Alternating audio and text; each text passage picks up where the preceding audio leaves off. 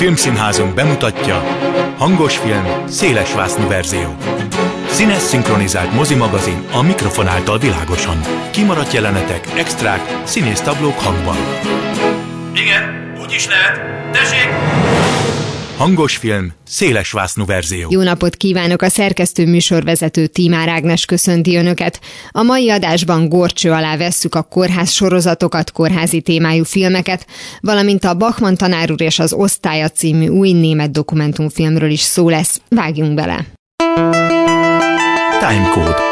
Ma történt, csak régen. A vonalban Csizmazia Gábor filmes újságíró, a hetedik sor.hu főszerkesztője van velem. Szia! Sziasztok, jó egészséget!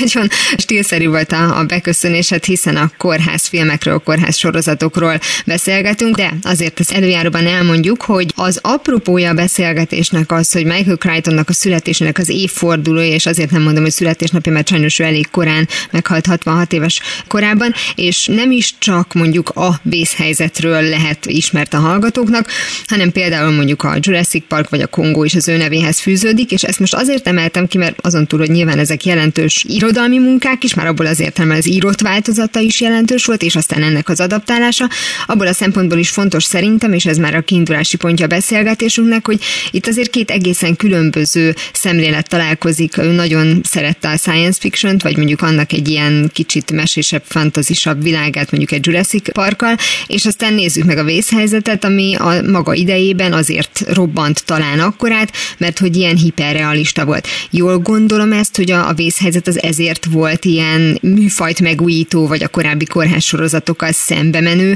sorozat, vagy miben volt az ő erőssége? Eleve ő, ő tényleg egy nagyon izgalmas figura volt, mert tényleg írt, rendezett és, és jövőbe látott, mert hogyha említetted, ugye ez kifit, ugye van itt egy feltámad a vagy nyugat, amiből most ugye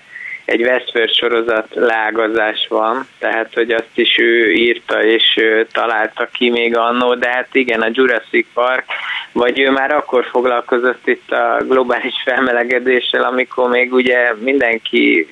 nem kezdte el szelektíven gyújtani otthon a szemetet, mert ugye a Twisterrel már ott is egy picit kikacsintott, nagyon művel figura volt, és tényleg a legnagyobb szomorúság, hogy már nincs köztünk gyakorlatilag 13 éve. És hát a vészhelyzet az, az őnek ki azért már volt ugye egy előzménye, mert mondtam, hogy rendezett is, és a kevés film, amit rendezett, az egyik az a Kóma volt, és szerintem nem volt olyan háztartás, ahol ne lett volna legalább három Robin Cook könyv, szerintem. én, én nekem emlékszem egy horvátországi nyaralásra, ahol hat darab Robin Cook könyv, nem tudom miért, de hirtelen szerintem az a polc volt, amikor már menekülőre fogtam, hogy irány nyaralni, és végig daráltam, de hogy őnek is úgy látszik, hogy azért volt ez egy ilyen becsípődés ez a orvosi vonal és a kórházi sorozat, és hát a vészhelyzet meg nagyon jó helyen volt, jó időben, mert tényleg megújította ezt, ami, ami egy olyan műfajról beszélünk, szerintem lehet azért már ezt műfajnak csúfolni, ami gyakorlatilag a, a tévézés megjelenésével már az 50-es években voltak hasonlók, és ugye hát az egyik leghosszabb idő óta futó ilyen kórház sorozat, ez a General Hospital, én egy részt nem láttam belőle, de ugye ez a televíziós történetében egy ilyen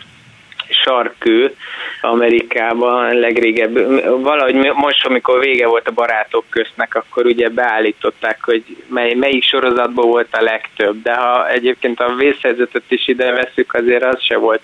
rossz, hogy 330 egy epizód futott, és, és amikor az elindult, akkor nem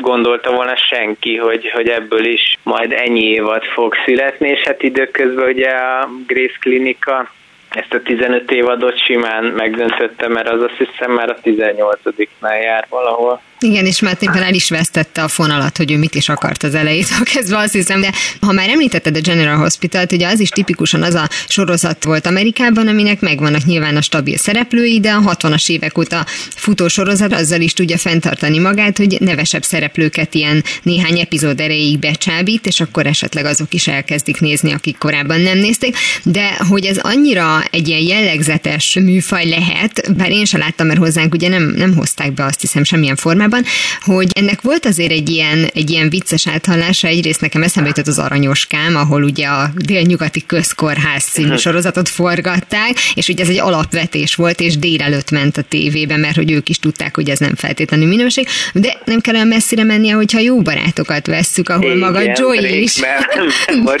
igen, az életünk napjaiban, aminek szintén ugye orvosi vonala van, és bár az életünk napjainak fordított sorozat is egy létező sorozat, tehát hogy valójában ez egy elengedhetetlen része a sorozatok világának, de, de miért akarjuk mi ezt nézni, miért akarunk mi olyan történeteket látni, aminek a háttere egy kórház? Egyfelől jobb nézni, mint bent lenni, és ugye ez egy annyira központi helyszín azért a mindennapi életünknek, valahogy így érintve vagyunk mindenképp, tehát vagy mi, vagy rokon, vagy orvos szeretnél lenni, legalábbis az oldában, aztán hallasz egy pár hírt, hogy miért nem érdemes orvosnak menni. Szóval, hogy valamilyen szinten ez, ez tetszik, ugye, hogy be vagyunk zárva egy épületbe, ahol rengeteg drámát, vért, izgalmat, mindent be lehet sűríteni, és ráadásul a vészhelyzet is, hogyha tényleg azt kezdtük el taglalni, hogy ez miért volt 94 tájékán olyan izgalmas és újszerű, holott már előtte is volt rengeteg kórházsorozat, akkor azt mondhatjuk, hogy azt hoztam először ilyen testközeli helyzetbe, tehát hogy tényleg egy sürgősségén én is törtem el bokámat, és ott végigülni hat órát, és látni azt, hogy, hogy tulajdonképpen nekem nincs is olyan nagy bajom, mert hogy ott körbe rohannak, meg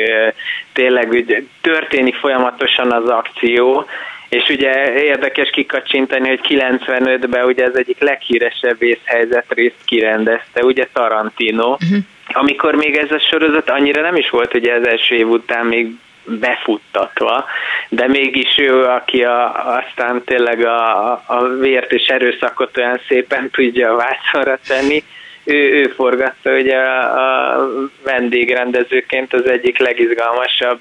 részt, ugye még az Ewan McGregor volt talán a főszereplő, de hát tényleg az már úristen 26 éve volt és valahogy szomjazzuk ezt. És az meg külön jó volt, ugye hát az én gyerekkorom az a kb. a város szélén kezdődött, és az is annyira úgy beívódott a köztudatba, pedig az, az csak annó két évadot élt meg, ez a csehszlovák sorozat, de abban is benne voltak ugyanazok a szereplő típusok, amiket szerintem a vészhelyzetben is bírtunk. Tehát ott is a Blazsely doktorba bele lehet ezt szeretni, ugyanúgy, ahogy majd később a George Clooney-ba. Ugyanúgy volt egy, azt hiszem, Strossmayer, uh-huh. aki ilyen a karakteres, morgós, ami a szívemen, az a számon. Tehát már egy picit előrevetítette egy kicsit a Dr. House vonalat is. Aztán persze ugye kaptunk egy klinikát, ugye elmentünk a Fekete Erdőbe, ahol meg, meg egy kicsit ilyen picit Disney színezetet is kapott. Szerintem ott mindig egy lábtörés is már akkor a krízis volt, meg, meg ott tényleg ott, ott is volt ugye egy George Clooney, akit Udónak hívtak, és mindenki szerelmes volt bele, de eleve azt szerette volna bárki, hogy a Brinkman professzor megnyugtassa, hogyha valami baja van, mert ő meg ez tényleg ez a mindenki apukája típusú doktor. Hát ez olyan figurákat láttunk általában a kórházi sorozatokban, vagyis régebben, mert most már annyira ugye elrugaszkodtunk ettől, most már ugye moroghatnak, lehet autista egy orvos, teljesen színes paletta lett azon az oldalon is, hogy már tényleg nem csak jóképű, a szakmájának nagy tudója, hanem, hanem hogy igenis emberek lettek az orvosok is már. Tehát, hogy ez a vészhelyzetben kezdett szerintem ott is még inkább, hogy nem ennyire kiszínezett, nem ennyire jó-rossz, nem ugyanazokból a panelekból kezdtek már el dolgozni ezek a kórház sorozatok. Szerintem azért nyúlunk mindig így vissza a vészhelyzethez, aztán persze már egész más irányt vettek azóta. Nem tudom, hogy ez határozza meg az adott kórház sorozatnak, vagy éppen filmnek a hangulatát, a hangvételét, a, a minőségét is akár, hogyha mérlegre dobjuk azt, hogy mekkora szerepet kapnak az egyes esetek, amivel foglalkozik az epizód vagy maga a film, vagy pedig a mérleg másik tálcájában maguk a szereplők, akiknek az életével azért valamennyire mégiscsak foglalkozunk. Tehát, hogyha most azt nézzük, hogy Grace klinikában lényegében már szerintem nem is történnek komolyabb orvosi esetek, mert ott már csak tényleg egy háttér az, hogy éppen egy kórházat rendeztek be, és valójában mindenkinek a szerelmi életével vannak elfoglalva. Ahogy egyébként a Dr. House-ba is azt gondolom, hogy kicsit túlsúlyos lett a, a főszereplőnk karaktere köré szerveződött eseményeknek a, a sora, még akkor is, hogyha egy konkrét esetet mindig megoldott egy epizódban, és hogy a vészhelyzetben is megvolt azért ennek a, a receptje, hogy jó szót használjunk. Szóval, hogy ez meghatározza a minőséget szerinted, hogy mire mekkora hangsúlyt fektetnek? Mindenképp meghatározó, és ez is valahol szappanopera tényleg, tehát hogy nagyon fontos és éhezi is a néző, hogy itt a párkapcsolati része az legalább olyan fontos legyen, mint hogy most megtudjuk azt, hogy hogyan kell tényleg hirtelen egy golyostólból csinálni valakinek egy gégemetszést, tehát van egy ilyen része, hogy, hogy minket is jobban érdekel, hogy esetleg House lejön a, a fájdalom csillapítóiról, vagy rébe ér, de mondjuk a Dr. House ez azért volt például egy, megint egy izgalmas koncepció, ugye az, amikor kitalálták, az, az a New York Times ban ment egy ilyen újságról volt a diagnózis, és akkor ott, ott gondolom ugyanez volt, hogy egy nagyon érdekes orvosi esetek, amik gyakorlatilag egy ilyen nyomozáshoz hasonlítottak, és ugye ezért lett egy párhuzamos figurája a Dr. House, végülis a kicsit a Sherlock Holmesnak, aki ugye zseniel szakmának igazából mindig csak a rejtély megoldása jobban érdekli, mint az emberi körítés, tehát ugye ahogy bánik is az emberekkel, ráadásul mind a ketten zenebarátok is voltak, mert ugye az egyik hegedült, a másik több hangszeren, zongorázott ugye azt hiszem a sorozatban,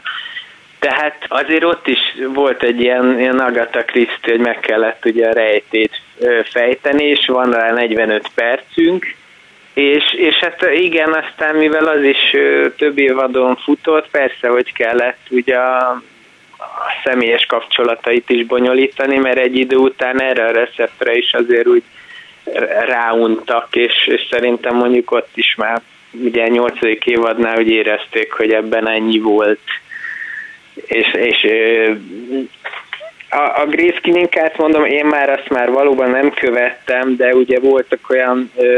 történetek is, például a kés alatt, ahol ugye a plastikai sebészekről szól. Tehát van, van egy ilyen irányvonal is, ahol meg különböző szakágakra, hogy az adja ugye a, a sava ízét, borsát, hogy ugye nem ugyanaz történik, mint egy sürgősségi a vészhelyzetben, hanem ott milyen érdekes, hogy jaj,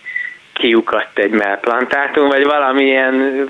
ajakfeltöltés félrement, és hogy már az is szolgáltatott egy olyan érdekes alaphelyzetet, amivel mondjuk nem mindenki találkozik minden nap. Persze nyilván ez a sorozat is, ha már említetted, hogy érzik-e, hogy mikor kell befejezni, vagy sem, ez inkább elment valamilyen egészen abszurd irányba. Mondjuk azt például egy érdekes dolog, hogy a, a vészhelyzet esetében sokan azért szeretik, ahogy te is mondtad, hogy ilyen nagyon realista bemutat egy átlag közkórházat. Na most a 90-es évek első felében egy magyar néző számára egy ilyen csikágói kórházra azt mondani, hogy hát ez egy közkórház, szerintem egy csomóan úgy nézték, hogy jó, hát ha nálunk így néznének ki a közkórházak, akkor nagy baj nem lenne, és talán a New Amsterdam az, amit most ilyen új vészhelyzetnek szoktak nevezni, és mostani szemmel nézve már látod, hogy mi a különbség, mert már látod azokat a Chili Grace klinikás klinikákat, meg az említett kés alattos klinikákat, tehát ahol magánpraxis van, meg milyen az, amikor nincsen magánpraxis, hogy egyszerűen elkerülhetetlen az, hogy nagyon aktuális legyen, nagyon felismerhető legyen, és ne csak az amerikai néző számára, ha már a New Amsterdam szóba került, hiszen ott például mondjuk a Covid helyzettel is foglalkoztak, és egy most futó kórház sorozat, ez egyszerűen nem, hát nem bújhat ki például mondjuk az ilyen jellegű aktualitások alól. Semmiképp, és hát igen, ezek a dolgok is, hát azért ma, ma már picit sőt, hát erősen megmosolyogjuk a kórházaváros szélént is, holott az akkori színészek is kaptak gyakorlati képzést, meg bementek műtőkbe, tehát hogy a korhoz mérten ők is felkészültek, és profináltak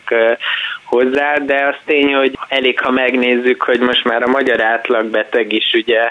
gyakran magánpraxisba megy, olyat is hallottam már egyébként ilyen orvostanonc kiszólást hogy olyan szeretnék lenni, mint a Dr. House, és akkor persze, hogy megkérdezed magadba, hogy vajon a, a beteg kommunikációra érti el. Jó, hát valószínű, hogy inkább a szakmai felkészültségre, de hogy tényleg ez is a műfajhoz tartozik, hogy a lépést kell tartani, és egyébként sokkal rosszabbak lettek a nézők, mert ugye internet korában élünk már régóta, és hát ettől rúnak ki az átlagorvosok is, hogy az emberek úgy mennek oda, hogy már szanaszét olvasták a cikkeket, és az még a legrosszabb, amikor kb. az orvossorozatokból említenek fel egy, egy megoldási lehetőséget az orvosnak, amikor elmennek, hogy hát igen, nekem így, így szúrt, és, és hát láttam, hogy a house ebből mi lehet, tehát hogy így ez, ez eléggé vicces visszacsatolása volt, mert amikor még a vészhelyzetet néztük, akkor gyakorlatilag mindent elhittünk, de most meg már beírjuk a Google-be, és mi is műtenénk a metró, ha úgy adódik a helyzet. Tehát, hogy azóta már tényleg túl okosak is lettek a nézők. Igen, senkit nem biztatunk metron műtögetésre, de minden esetre, és csak említés szinten szeretnék a, a filmekre kitérni, mert tényleg úgy tűnik, hogy ez a műfaj, ez inkább a sorozatoknak a, a helyszíne, de a Főleg talán a 90-es években volt ez nagyon jellemző. Te említetted ugye a kómát, azt tényleg nagyon sokan olvasták, szinte mindenki szerintem látta, aztán volt ennek egy ilyen gazdaságosabb változata a donor. Tehát, hogy voltak ilyenek, én most gondolkoztam, hogy az utóbbi időben gyártottak-e ilyen igazi klasszikus kórházi thrillert, mert, mert hogy ráadásul ezek még ilyen külön alműfajt is kaptak, és és most itt talán nem divat, vagy lehet, hogy az én figyelmemet került el. És soha nem készültek igazán maradandóak, és szerintem valahogy mindig megállapították, hogy hogy ez így, így jobban működött, mert ugye az Hugh grant és a halálos terepia ott is egy bizonyos, szóval ami egy epizódba is elfér akár, akkor abból miért nyújtsunk nagy nevekkel még drágábban egy mozifilmet, és itt általában tényleg Hát vicces, hogy egy 40 valahány évvel ezelőtti kómát emlegettünk, mert és az se volt azért egy hú de jó film. Csak Na, de benne volt Michael Douglas. De igen, tehát hogy annak is voltak olyan pontjai, ami miatt emlékszünk rá, de nem sok olyan film ugrik be, ahol, ahol tényleg komoly orvosi Egyébként szeretem volna a vicces vonalat is megemlíteni, uh-huh. megint egy érdekes lágazás ezeknek, ugye a, rengetegen néztük a mest is, ugye, uh-huh. és hogy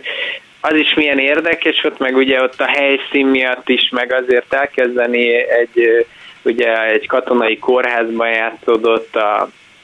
vietnámi háború farvizén ugye valahol pont akkor még javában tartott, amikor ugye elkezdték ezt a műsort csinálni és ez is sok évadot megélt, és abból ugye még mozifilm is kerekedett, ami megint csak elég sikeres, bár ott összemosódik elég érdekes nézni, hogy a, én nem emlékeztem például, hogy a klinikákból aztán volt egy ilyen nosztalgia show is, hogy abból csináltak egy mozifilmet utána. Hát de egy meg a, a kórház a város szélénből is megcsináltak, a, abból, 20 abból éve. Ha, ugye sor, igen. igen, de az a sorozat is volt, hogy ugye aludtak rá egy 20 évet, és akkor ők is valahogy modernizálva folytatták, de hogy a, a klinikákban meg rendes film készült 20 évvel később,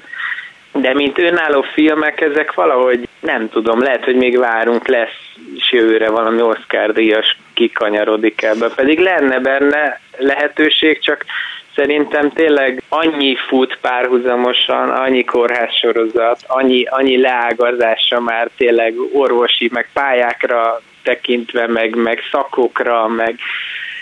hogy, hogy egyszerűen már nem marad helye annak, hogy rendes mozifilmek is készüljenek. Lehet, hogy hiányérzete lesz, vagy lenne a hallgatóknak, hogy nem tértünk ki olyan alapművekre, mint a szálak a kukfészkére, vagy az ébredések, vagy akár mondjuk a Pecsedemsz is, ami meg ugye életrajzi volt, de azt hiszem, hogy független attól, hogy ezek azért mondjuk orvosi témájúak, vagy orvosi kórházi érintettségűek, azért ez egy egészen más vonal, mint amiről mi beszéltünk, úgyhogy most gyorsan meg, megvédtem magunkat. Úgyhogy, ja, meg nem említetted a Frankenstein közkórházat. Ugye? Igen, például.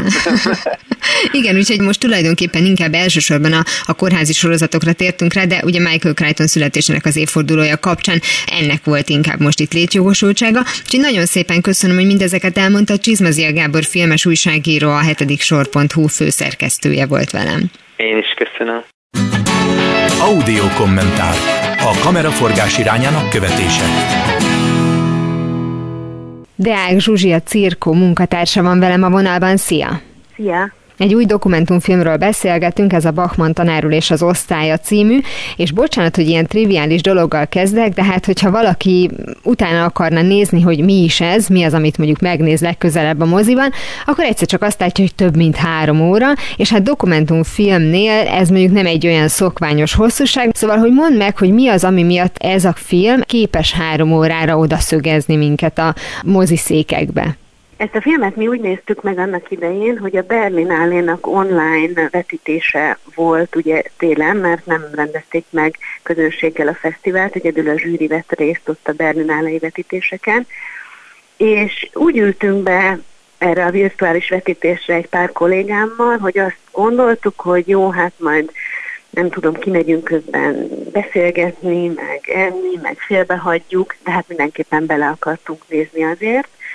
És egyszerűen körülbelül 5 perc után úgy magával ragadott mindannyiunkat ez a film, hogy fel sem merült, hogy akár csak egy piszenés erejéig megszakítsuk. Olyan filmről van szó, amire hirtelen nehéz is szavakat találnom, mert olyan hatással van mindenkire, aki megnézi, és ezt azóta az újságíróktól is hallottam, akiknek megmutattuk ezt a filmet,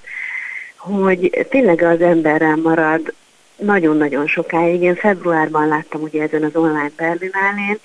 és szerintem nem volt nap, hogy ne jutott volna eszembe azóta,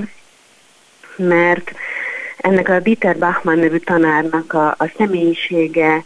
a, a szavai, minden egyes cselekedete és megszólalása olyan elképesztő hatást tesz, amit, amit tényleg nagyon nehéz leírni látni kell. Napjaink Németországáról is kapunk egyfajta látképet a diákokon keresztül, de mennyire van hangsúlyos szerepe itt a tanár figurájának, hát nyilván a címből adódik, hogy azért ez ő ráépül, és mennyire van valóban ennek a, az áttekintő képnek is egy ilyen feladata? Szerintem mindkettő egyformán fontos. Természetesen a tanár karaktere köré épül az egész film, de általa, illetve az általa szervezett programokon keresztül nagyon sokat megtudunk a jelen, illetve a múlt Németországáról is, hiszen ez a Stadtallendorf nevű kis város, ahol ez a történet játszódik, illetve ahol ez az iskola van, ahol Dieter Bachmann tanít. Németország kellős közepén van, és a harmadik birodalomban, illetve a világháború idején itt volt munkatábor is. És például van egy olyan jelenet, ahol a gyerekeket elviszik a munkatábor emlékére létrehozott múzeumba, és ott elég sok mindent megtudunk erről az egész történelemről, meg például arról is, hogy a, hogy a lengyel származású kényszermunkásokat hogyan dolgoztatták ott, és ez nagyon szépen összecseng azzal, ami, ami ma valóság Németországban, hogy nagyon sok a belándorló hátterű család, nagyon sok nehézsége van a gyerekeknek a beilleszkedéssel, és a Dieter Bachmann nevű tanár pont egy ilyen osztályt tanít, ahol senki sem német anyanyelvű, ahol mindenki bevándorló család gyerekeként született, vagy még a, az eredeti országban, vagy pedig Németországban, és ezért is nagyon fontos központi kérdés ennek a filmnek az, hogy mi a haza, mi az otthon, és, és hát egyéb ilyen nagyon fontos kérdések is felmerülnek benne, de, de Peter Bachmann személyisége és az a fajta kapcsolat, amit a gyerekekkel kialakít, az a központi téma. Azt lehet mondani, hogy ez egy olyan problémával foglalkozik, amiről azt gondoltuk már évek óta, hogy hát vagy nem probléma, vagy szőnyeg alá söpörték, de hát ennek még ezek szerint mindig van súlya, tehát a mindennapokban, ha bemegy az osztályterembe, akkor esetleg máshogy fognak nézni rá azért, mert ő lengyel, török és a többi. Igen, ez egyrészt igaz, másrészt ebben a konkrét osztályban tényleg olyan gyerekek vannak, akik még nem a német létbe születtek bele, és például a német nyelvet sem bírják olyan erősen. Ez elég változó egyébként a, a nyelvtudás az osztályon belül is, hiszen vannak olyan gyerekek, akik nagyon-nagyon jól tudnak, de van például egy kislány, aki az egyik központi karakter a filmben, aki, aki még éppen hogy csak tanulgatja, és a film felölel egy több hónapos időszakot, és azt is nagyon érdekes látni, hogy hogyan fejlődik például a nyelvtudása ezeknek a gyerekeknek és hogy ezt az egészet hogyan befolyásolja ez az egészen rendkívüli tanár. És ennek a több rétegűsége mennyire jelenik meg? Tehát az említett probléma, hogy valaki ugyan már ott született, de még mindig bevándorlónak tartják, vagy valaki, aki tényleg, ahogy te mondtad, nem bírja még olyan jól a német nyelvet, hát akár mondjuk közöttük is lehet egy ilyen különbség, vagy azért itt nagyon szelektíven egy olyan közösséget látunk, aki ténylegesen a maga korosztályán belül is bevándorlónak számít. Ez nagyon érdekes és tényleg központi kérdés, nagyon sokat vitatkoznak is maguk a gyerekek erről az osztályban, és számomra az különlegesen csodálatos ebben a filmben, hogy ez a tanár, eh, Bachmann, soha nem mond semmit, soha nem nyilatkoztat ki, hanem mindig kérdez, mindig finoman irányít, és, és maguk a gyerekek döbbennek rá bizonyos dolgokra az ő kérdéseinek a hatására, és például pont ez a hol vagyok otthon, mi a hazám, ez egy nagyon-nagyon központi kérdés, ami többször előkerül az év során ebben az osztályteremben. És hát még sok más kérdés is, mert egy tényleg izgalmas összefoglalója ez a németországi fiatalok helyzetének. Nagyon szépen köszönöm Deák Zsuzsinak, a Cirkó munkatársának, hogy beszélgetett velem a Bachmann tanárul és az osztálya című filmről. Köszönöm szépen, hogy itt lehettem. Ez volt már a hangos film szélesvásznú verzió. Legközelebb ismét szombaton délután fél kettőtől várom önöket. Természetesen a korábbi adásokat, ahogy a mait is hamarosan megtalálják archívumunkban, illetve podcast formában is most már. Kövessenek minket a Facebookon, és ha még nem tették, iratkozzanak fel YouTube csatornánkra. Köszönöm a figyelmüket, a szerkesztő műsorvezetőt Tímár Ágnest hallották. Viszont hallásra! Hangos film, szélesvásznú verzió.